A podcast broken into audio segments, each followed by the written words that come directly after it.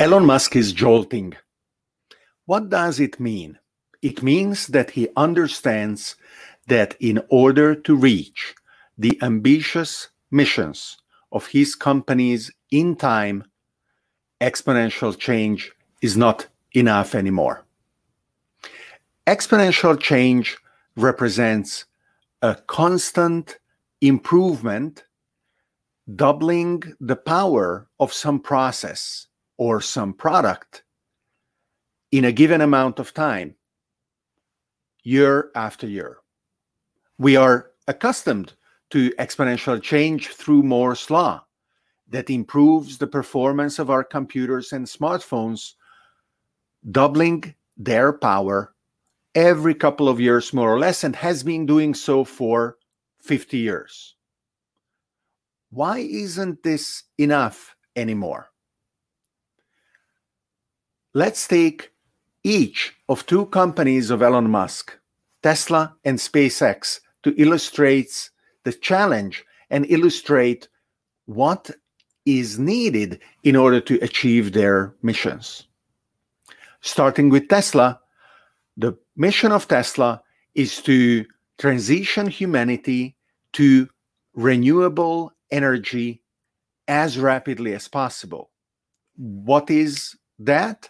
Well, actually, it is a deadline that is 2050 or less, because it is expected that we have to radically reduce carbon emissions if we want to avoid runaway climate change. And 2030 or 2040 is even better. So, how does Tesla aim to achieve that?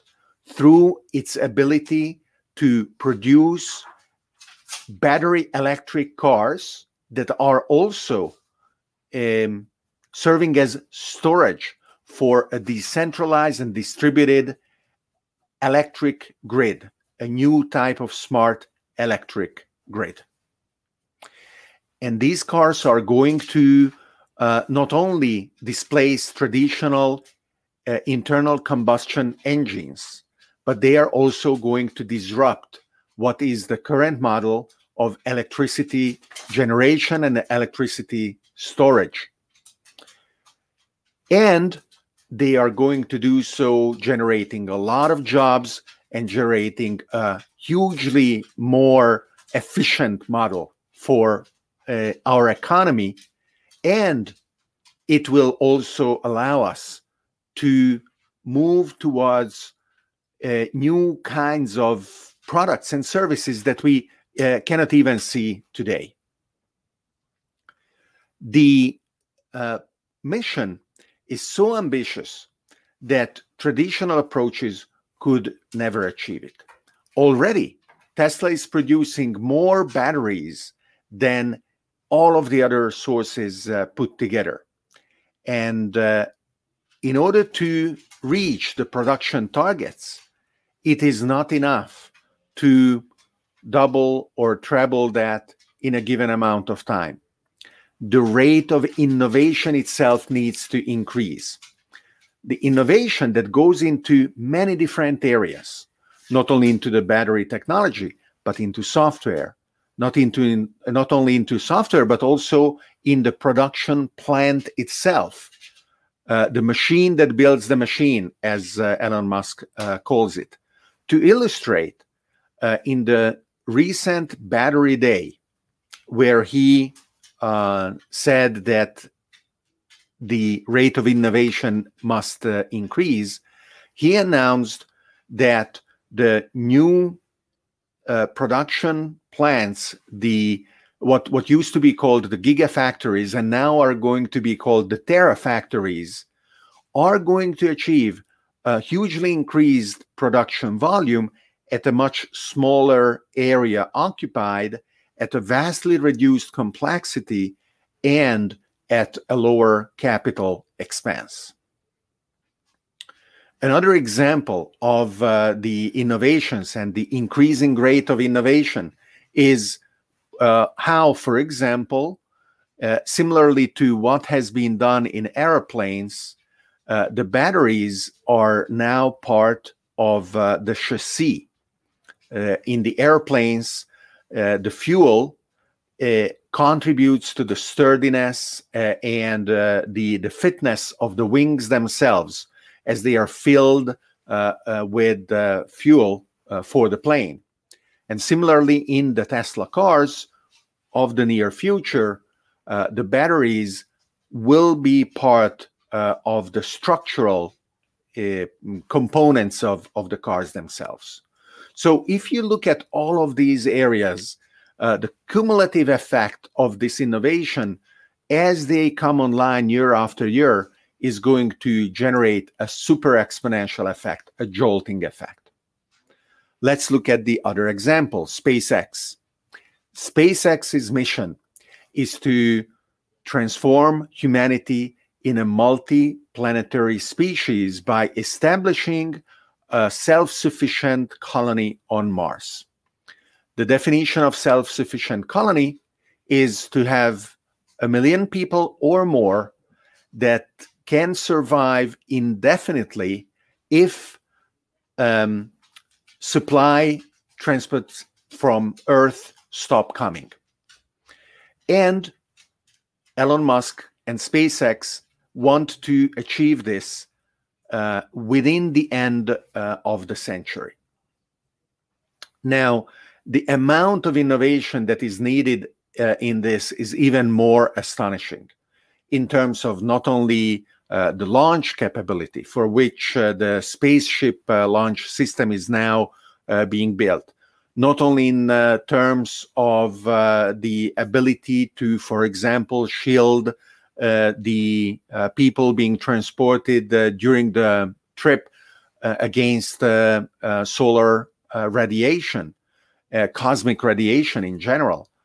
Um, but so many other things, including once you are on Mars, the fact that the environment uh, um, cannot support life, uh, you need uh, to create an entire ecosystem, and that is, this ecosystem must be uh, must represent a completely circular uh, system with a hundred percent um, re- reuse of every component: air, water, um, uh, biological uh, matter, in mineral resources.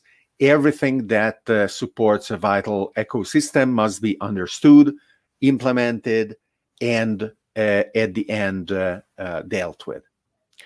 So the different components of the innovation here are also something that mere exponential cannot uh, achieve.